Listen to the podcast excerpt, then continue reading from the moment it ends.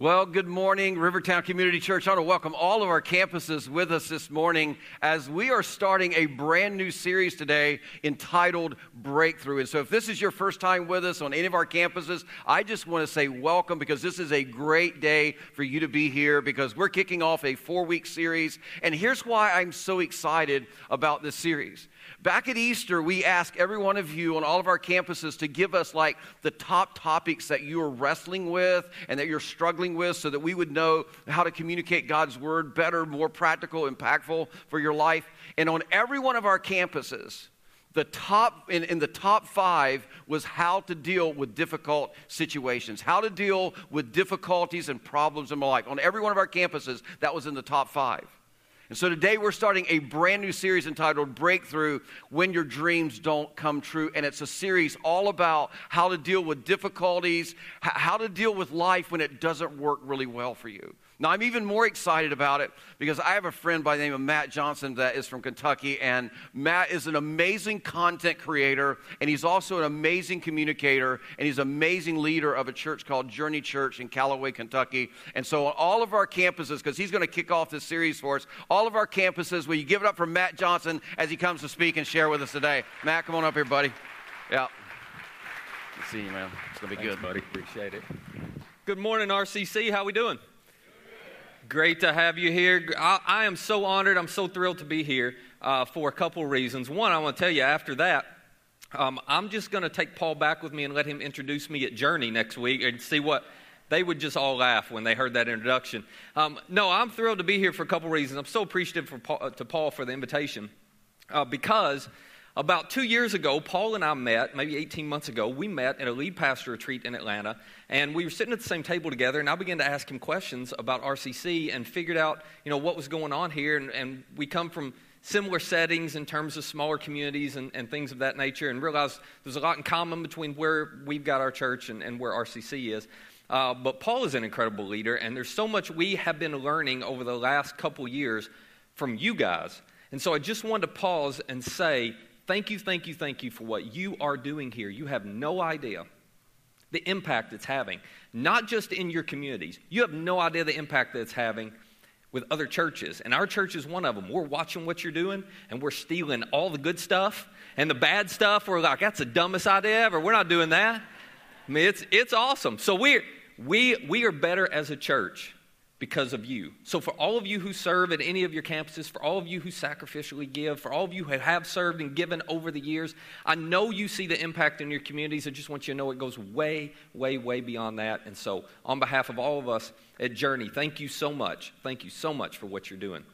So, I grew up in Western Kentucky. You can tell by the accent, right? I grew up in Western Kentucky, spent pretty much my entire life there. Um, and uh, for the majority of my life now, I've been in Murray. Murray's a small town of about 18,000 people. I graduated from Murray State University. It's right there. It's a, it's a small rural farming area, but then there's a university right there in the middle of it. So I graduated from Murray State. And then back in 2005, uh, I was very blessed to be a part of a group of seven people who started Journey Church on the campus of Murray State University. And now, 12 and a half years later, we still meet on the campus. We meet in the basketball arena there, so we're still portable. So when Paul called and said, Do you want to come down here and speak? I thought, wait a minute, wait a minute. I can speak and then I don't have to tear it all down and put it in a box truck afterwards. Sign me up for two weeks, buddy. I am. I'll be here as long as you want, you know? So, so I am really, really excited to be here. I wanted to introduce you real quickly or show you um, my family because they've gotten to come down here to Florida with us. Uh, so I'll show you a quick picture of them.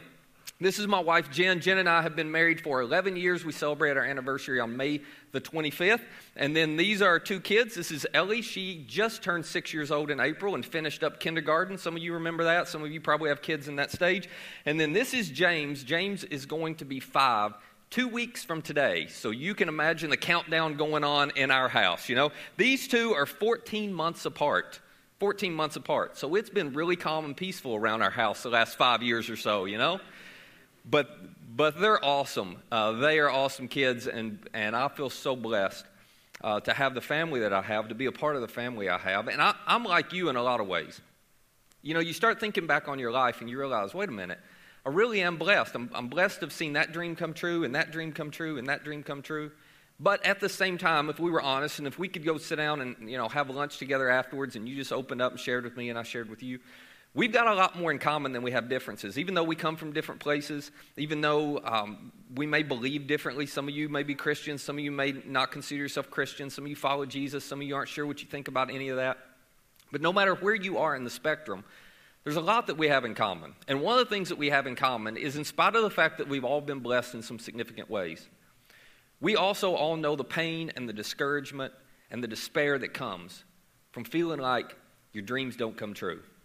You've gone through moments, you've gone through days, some of you have gone through entire seasons and stages of your life where you've had dreams die, where your dreams have just crumbled, and you didn't know what to do, and you didn't know how to respond, and you didn't know where to turn and you weren't sure what your life was going to become or where to go next, you just knew everything that I've dreamt about and assumed would happen in my life. Now I've got to come to the realization it's not going to happen. And so today and over the next four weeks, as we go through this breakthrough series, we're going to talk about that. We're going to talk about what to do with that. And today, I just want to start a conversation for us around this simple question What do you do when your dreams don't come true? What do you do? Sometimes your dreams don't come true because of your own choices, right? We've all been there. You made a decision, you made a choice that killed a dream you had. Sometimes they don't come true and they're because of the choices of other people. Sometimes they don't come true and it's just because of life. But it really doesn't matter. It hurts no matter what. So, what do you do when your dreams don't come true? What do you do when it dawns on you? I don't think that's ever going to happen, or I am now certain that is never going to happen. How do you respond to that? For some of you, it was a dream to be the very first person in your family to get a college degree. But you're at a point in your life because of some things that have happened where you're beginning to realize, I don't think that's going to happen. For some of you, it was a dream to get into a certain college, to get into a certain program. And you're thinking it's not going to take place. For some of you, it's a career thing. Like you, you had a dream of a certain career you were going to be a part of, and you'd always assumed you would just be doing that for a living. And now here you are, and you're doing something you never expected to be doing. And every time you try to get into that career, another door closes, another door closes, another door closes.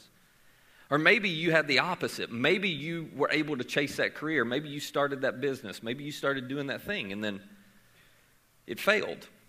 And it, it, feels like you failed, doesn't it? That's how it feels to you. And so you're going, I don't even know what to do now because I assumed I would do this for the rest of my life. For some of you, it's the dream to have biological children, and you've come to the point you tried everything you know try, and then the doctor looked at you and said, It's just not going to happen. Or it was a dream to adopt, and now it seems like the door's closing. You're not going to be able to adopt.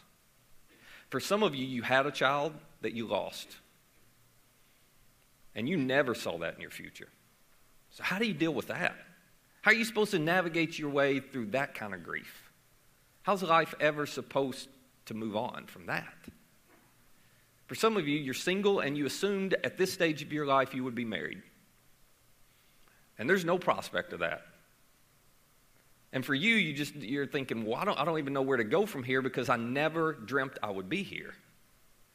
For some of you, ironically enough, it's the opposite. You're married, and your marriage is nothing like what you dreamt it would be. Matter of fact, if you were really honest with yourself, you would admit if there were a way for you to go back, you might never marry him, you might never marry her to begin with because of what you know now. But you are where you are. You have the marriage you have, and now what do you do with that?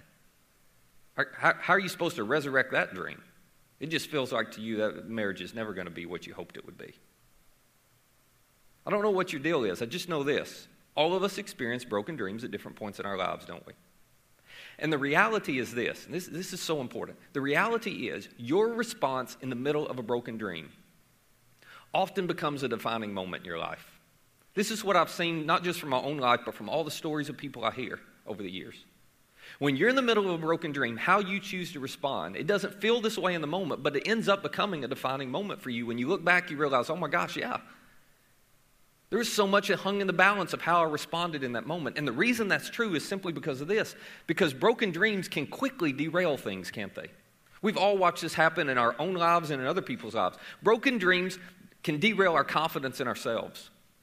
For some of you, you got in the middle of your broken dream and you began to think, well, maybe this happened because I'm not good enough. Maybe this happened because I did that and I didn't do that. Maybe I'm just not cut out for it. You began to lose confidence in yourself. Broken dreams can derail our relationships. Have you noticed that happening in people's lives? Because when you go in the, into a broken dream and you begin to navigate your way through that, there are all these emotions you have to process. There's anger, there's bitterness, there's resentment, there's grief, there's pain, there's envy, there's jealousy. And we all fool ourselves into thinking the same thing. We all think, oh, I, I can contain those emotions inside of me and nobody else will ever see them. That's not true. Those emotions seep out into all those relationships, and oftentimes it will derail the relationships with the people we care about and love the most. Simply because we didn't know how to process and navigate through a broken dream. We didn't know how to have a breakthrough. Most importantly, broken dreams derail your confidence in God, don't they? Can we just be honest about that? If you're not a follower of Jesus, you're going, well, yeah, that's part of the reason I don't follow because I just can't understand why God would let that happen. Well, for those of us who follow Jesus, we don't understand why God lets it happen either. We all find ourselves in the middle of a broken dream thinking, if not saying, Well, God, if you wanted to, you could have. It's true, isn't it? God, if, if you wanted to, you, you could have made sure we had kids. You could have made sure I kept that job. You could have opened the door for that career. You could have given me a better marriage than what I've got right now. God, if you, you could have fixed that financial situation. God, you're powerful enough. If you wanted to, you could. So why in the world would you do that? Broken dreams derail our confidence in God. I'm telling you, if you don't learn how to have a breakthrough and navigate through those moments, through those difficulties, through that discouragement and despair, you're going to end up having a defining moment that's negative in your life. So, all we want to do today and over the next few weeks is start a conversation around this. What would it look like? In the middle of your difficulty, in the middle of your pain, in the middle of your broken dream, what would it look like for you to have a breakthrough? What would it look like for you to break through all that discouragement, all that disappointment, and come out on the other side better than you are right now? Well, that's possible. And when you begin to read the scriptures, I don't think there's a better example of a person who shows us how to do that than King David.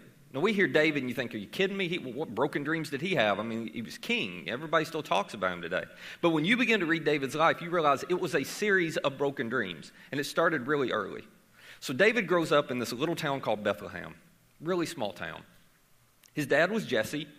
David was the youngest of eight brothers. Can you imagine? The youngest of eight brothers. You can kind of envision how David was treated and viewed in the family, right? The youngest of eight. And so as he's growing up and gets a little older, they kind of look at him and dismiss him as, oh, that's just David, that's just David, that's just David. So they eventually decide, here's what we're going to do with David. We're going to send him out to watch dad's sheep. That's pretty much the best place for him. Just put him out there. And so they do. They send him away. And so David becomes a shepherd. And then when he's 15 years old, something interesting happens. It becomes a defining moment for David. This famous prophet in Israel named Samuel shows up in Bethlehem, and prophets just didn't show up in these little towns for no reason. So there is a buzz through the community, and everybody honestly is scared to death because if a prophet's showing up, we must have done something wrong, you know? So they're like, oh my goodness, what are, what's this going to be about? And what have we done? And Samuel makes his way to Jesse's home. And he goes in. This is, this is so typical. It's kind of embarrassing when you think about it. So he, Samuel goes in, he looks at Jesse, and he says, I'm here because God told me one of your sons is going to be the next king. I'm here to anoint them king. Jesse says, Okay, let me get my sons. And he brings seven of his sons and lines them up in front of Samuel. Doesn't even think about grabbing David. That tells you all you need to know, right? Some of you are youngest kids and you're like, Yep, that sounds about right. All seven of them just leaves David out in the field. And so Samuel Starts going down the line. God, is it that one? God, is it that one? God, is it that one? No, no, no, no, no. All seven of them, he gets a no. And finally, kind of embarrassed, Samuel says, Jesse, I hate to ask this, but do you have any other sons? And Jesse goes, Oh, well, yeah, there is one, but no, he's not king material. No, no, no. Jesse Samuel's like, Yeah, bring him in here. And sure enough, God says, That's the one, it's David. And Samuel says, You're going to be the next king, and he anoints him. There are only a couple problems with that. One of the problems was there was a current king in Israel. His name was Saul, and that king had an heir to his throne, his son Jonathan. And back in those days, it was not good for your health to be named the future king when there was a current king in power. That was called a threat. You didn't want to do that. That's a Game of Thrones you did not want to play. So nobody really wanted to let this out. And besides, if you read the story, you discover that David's family is looking at Samuel like, Are you kidding me? Like, David's the guy? David's not the guy. David's not king material. What do you think Samuel's thinking? He had a little too much to drink last night, I believe, because it's no way, no way, no way. So Samuel leaves. Guess what David's family does? David, you got to get back out to the sheep. And they went on like nothing happened. Some time passes. And then something interesting takes place. I mean, David, can you imagine he's out in the pasture thinking, is this really going to happen? Am I going to be king one day? I mean, suddenly he has a dream in his heart. It's not even his own dream, it's a dream from God, so you got to feel pretty confident that's going to come true. But I'm sitting out here with a bunch of sheep. Until David gets an invitation to be hired to play the harp in the palace for Saul. Who knew shepherds could shred a harp? David could, apparently. So they bring him in, right? They bring him in, and he starts playing in the palace. Now, again, I'm just reading between the lines here. I don't think this got David's hopes up too much. But it's a step, isn't it? It's kind of like being janitor in the White House. You're a long way from the presidency, but you're in the house. So take that, you know? David's a long way from being king, but he's in the palace. So he's playing the harp for Saul and he's seeing how everything's going on. He's getting to know these people in power in Israel. And then the moment that we all are familiar with about David happens. The Philistines come, they attack Israel, and the armies on one side of the valley of Elah, and the Israelite armies on the other. And this giant warrior named Goliath comes down in the valley of Elah every single day, and he taunts the Israelites and he taunts God. He says, Just come down. Somebody come down, fight me. If you beat me, then we'll surrender to you. And everybody's too scared to fight him. Meanwhile, David's back watching sheep. He's not even allowed to be in the army. But Jesse wants to know how his brothers are doing. All his brothers are in the army. And so Jesse grabs some food, gives it to David, and says, Hey, would you go deliver this to your brothers and check on them and see how they are? Basically, Jesse said, David, I need a pizza delivery guy. You're my man. Not king material, but you'll be great delivering pizza. So he sends him. David gets there. He gives the food to his brothers.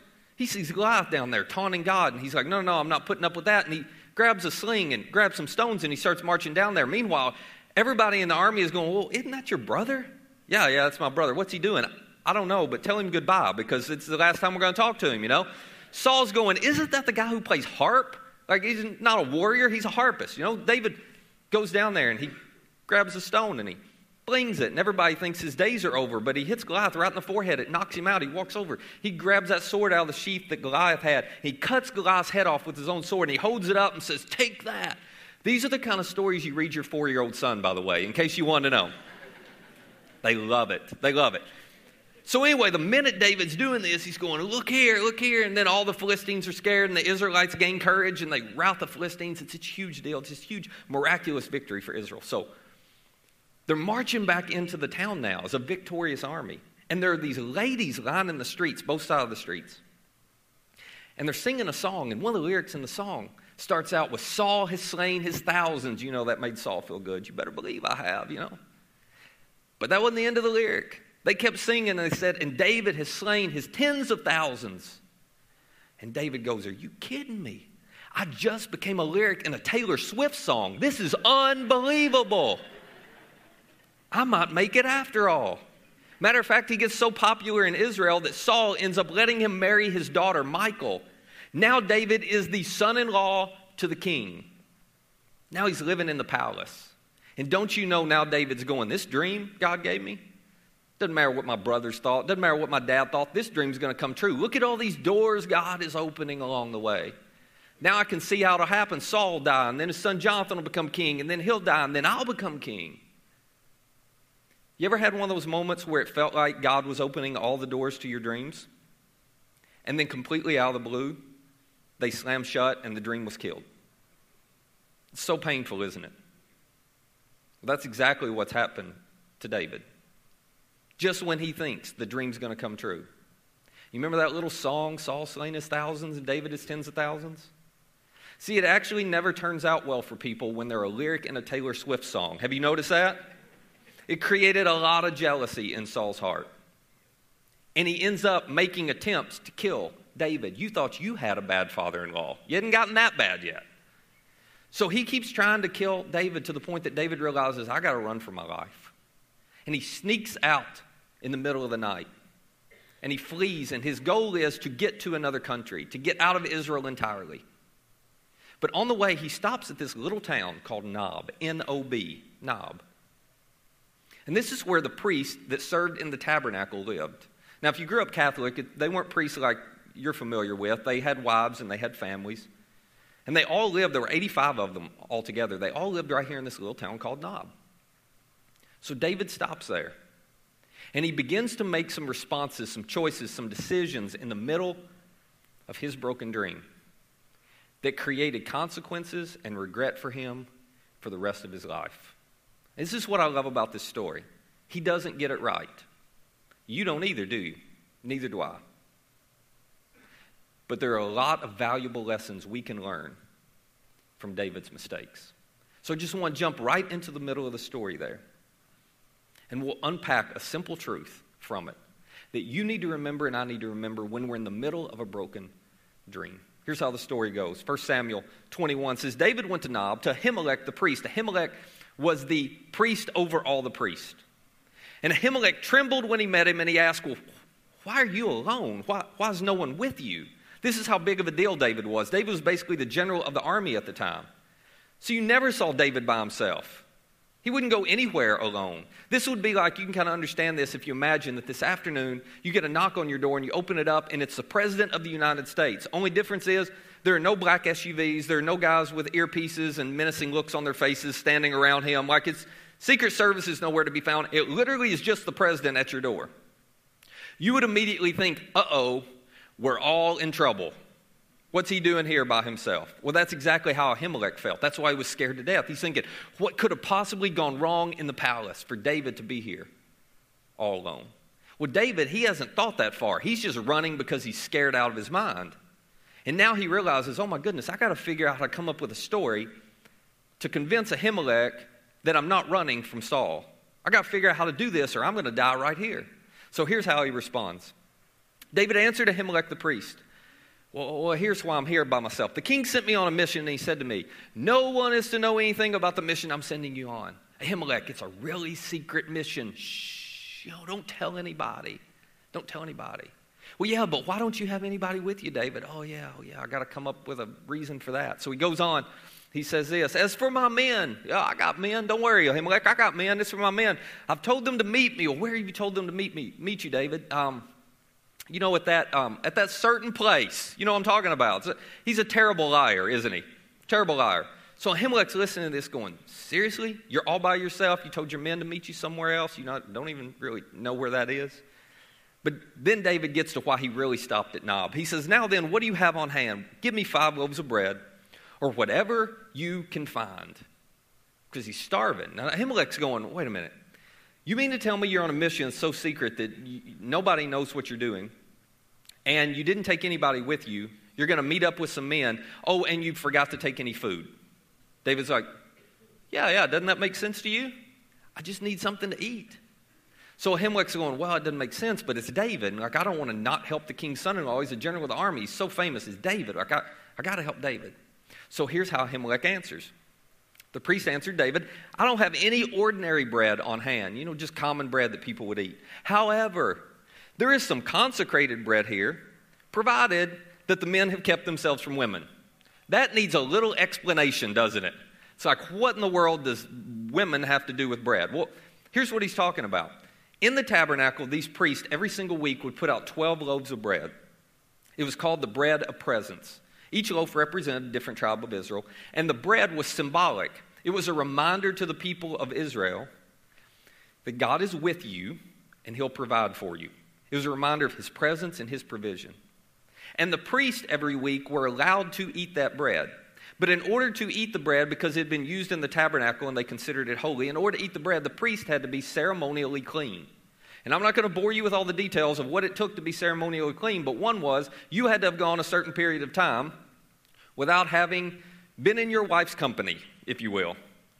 So here's Ahimelech, and he's thinking, okay, all I've got is bread that's holy that only priests are supposed to eat. But this is David, and I don't have anything else, and I want to help him. So he's justifying in his own mind. He's like, okay, if I could somehow convince myself that David meets all the requirements to eat the bread just like we, we meet the requirements, then I'll give it to him, and surely God will be okay. So that's why he asked this of David. And David is just telling a story. He's making stuff up as he goes. So he's like, sure, I can meet those requirements. Here's what he says Indeed, Ahimelech, indeed, women have been kept from us as usual whenever I set out. Yeah, we never enjoy our wives before we go on long trips. Ahimelech, the men's bodies are holy even on missions that are not holy. How much more so today? Now, this statement David makes actually reveals part of his problem. One of the problems David had was there was no us, it was just him. If David would have been surrounded in this moment by the right voices, if he had been surrounded by the right us, he might not have made the decisions he made, and he might not have created the consequences we're going to see in a moment he created. If he had just been surrounded by the right group of people who could remind him, no, no, no, David, you're panicking right now. You're being consumed by fear. You're acting as if you can't trust God anymore. You can trust God. Don't do that. No, no, no. That's not what somebody would do who's confident God's with them. Don't go there. No, no, no. Don't make that decision. If he had just had some people to remind him of that, this story might turn out very differently. Now, here's what I know about you. Here's what I know about me. You cannot predict your next broken dream. You can't predict when you're going to experience another broken dream, but you can prepare for it. And one of the ways you prepare for it is you surround yourself with the right us now.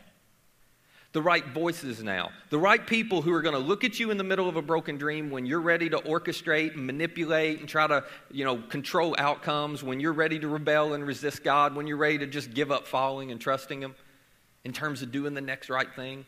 You need some voices in your life that are going to look at you in the middle of your fear and say, Nope, that's not what trusting God looks like you got to do the right thing. You got to do what you would do if you were confident God was with you. This is why Paul and your campus pastors talk to you about getting in a small group. It is not for their benefit, it is for yours.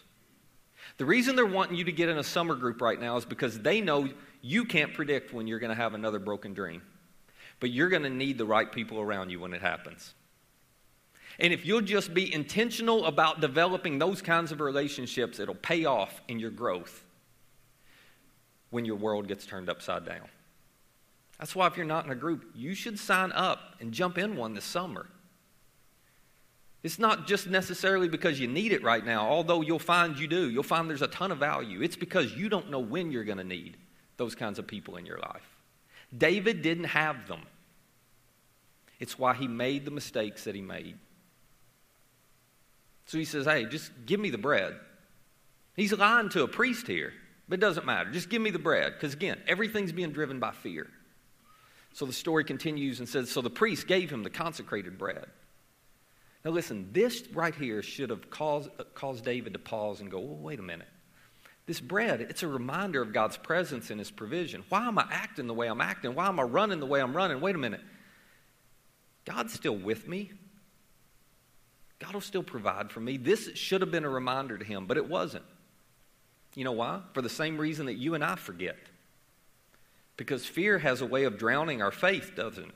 Fear has a way of taking such total control of our lives that we lose trust in our Heavenly Father completely. We forget all of His faithfulness in the past. We forget that He's with us in the present. And we let fear drive our decisions. Now, right in the middle of the story, this next verse is a simple little fact that seems like it's just thrown in for no reason, but it's actually really important. The writer continues and says, Now one of Saul's servants was there that day in Nob, detained before the Lord. He was Doeg the Edomite, Saul's chief shepherd. You just hang on to that. We're going to come back to that at the end. But David's not done getting the help that he needs. He goes on. David asked Ahimelech, Well, don't you have a spear or sword here? I haven't brought my sword or any other weapon because the king's mission was urgent. Now, you know at this point, Ahimelech's like, wait a minute. Are you kidding me? You are the general of the army. You don't go anywhere without a weapon. But again, it's David, you know, so he's thinking, well, maybe something happened. Now, what happens next, I, I can't overemphasize this. What happens next is so dramatic. It is so dramatic.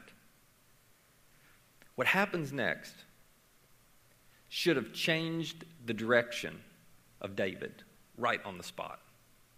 Here's how Ahimelech responds The sword of Goliath the Philistine, whom you killed, David, in the valley of Elah, it's here. It's wrapped in a cloth behind the ephod. If you want it, take it. There's no sword here but that one. This should have caused David just to stop in his tracks and go, Are you kidding me? What am I doing? Wait a minute. Wait a minute. The same God who helped me kill Goliath, the same God who protected me there, well, that same God's going to protect me now. The same God who took me from the pasture to the palace in such a short amount of time, like, how does that even happen? Well, that same God's going to keep being with me and watching over me in the middle of this. He's not lost control of this situation. If he was in control when I was in the valley with Goliath, he's in control now. That sword should have been all it took to remind him of God's power, his strength, and his faithfulness. But again, David's running in fear. And he doesn't consider that at all. He just looks back at Ahimelech and he says this There's none like it, give it to me. And then that day, David fled from Saul and went to Achish, king of Gath. Now, next week, we're going to pick the story up right here. Because if you think David's being unwise up to this point, wait till you see what he does next. But there are two big steps that you and I have to take in the middle of our broken dreams if we're going to experience a breakthrough, and we're going to learn both of them from David next week. But before we get there, we really can't be too hard on David, can we? Let's be honest. Come on. Haven't we all done this? Haven't we all found ourselves in a situation where things weren't turning out the way we wanted and we tried to control the outcomes? We ran, we resisted, we rebelled. We let fear drive all of our decisions. Haven't we all done that? I'll tell you why you do it, and I'll tell you why I do it. Because we forget what David forgot. You know what you need to remember in, bro- in the middle of a broken dream? You need to remember this that the same God who brought you to it will bring you through it. The same God who brought David to this point in his life, he would have brought David through it if David would have just trusted. And the same's true for you. If we can be personal for just a minute, don't you think that the same God who brought you to the point that you're at right now can bring you through not having biological children? Don't you think that the same God who's provided for you up to this point can bring you through the financial crisis and the broken dreams financially that you have?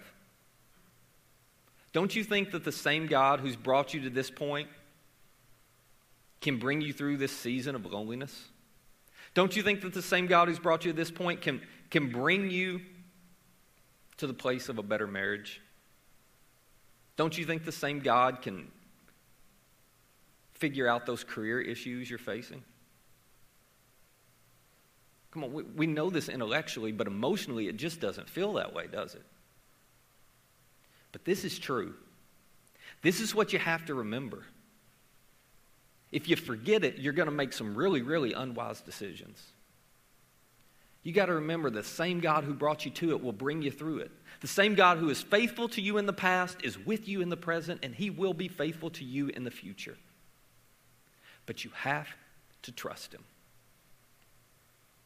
So, as we wrap up today, here's what I want to do I want to challenge you to pray a prayer for the next seven days.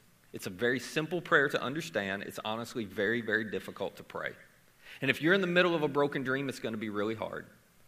Some of you are thinking, well, Matt, I'm not even a Christian or I'm not even sure what I believe. I'm not praying a prayer. I don't even know if there's a God. Well, that's fine. I tell my friends who don't believe in God all the time, why wouldn't you just pray 10 seconds a day for seven days? You're praying to nobody, according to you. That can't hurt anything, you know? So I want everybody to play along on this one. Here's the prayer I would invite you to pray. God, I can't see you, but I still trust you. This is a prayer of faith, and here's why. You need to pray this prayer when you believe it, but you really need to pray this prayer when you don't. You need to pray this prayer in those moments where you feel like you see where God's at work and how He's doing something, but you really need to pray this prayer in those moments where there is no evidence of God's presence or activity in your life and you're beginning to wonder if you really can trust Him. You say, Matt, but I don't believe it. I don't feel it. I don't want to pray something that I don't believe. That's okay. You should pray it anyway. Because this will help you remember that the same God who brought you to it, he'll bring you through it.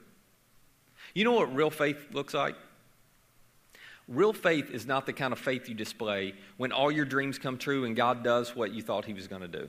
That's not actually great faith. Great faith is the kind of faith that keeps on trusting God when all your dreams die. That's when you know you have great faith. Great faith is the kind of faith that stands in the middle of broken dreams and says, That's okay. It's okay. I, am still heartbroken, and this still hurts.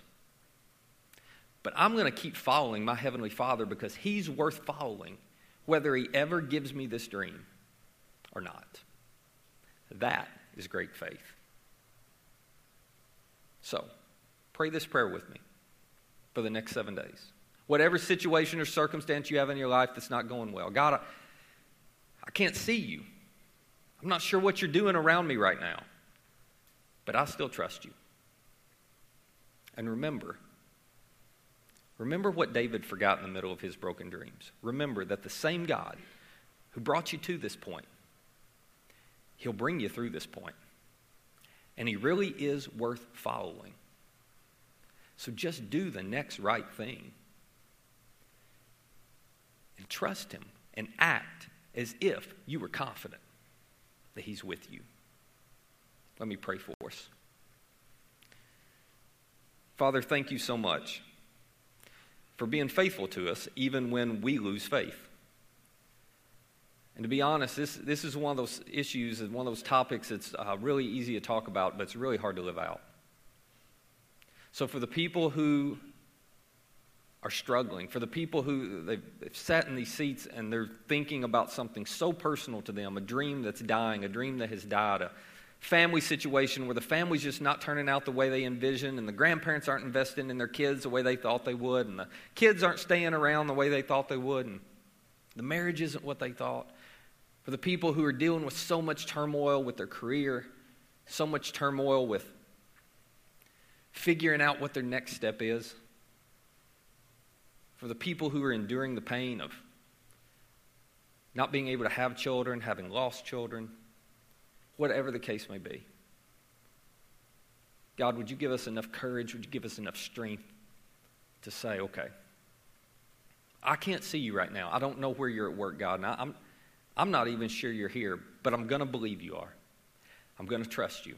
And I'm going to do next what anybody would do who was confident God was with them. I'm just not going to let fear drive my decisions. I'm going to trust you. Give them the courage to do that. And thank you, thank you for being so faithful, for being so strong, that we can trust you. And we ask all these things in Jesus' name. Amen.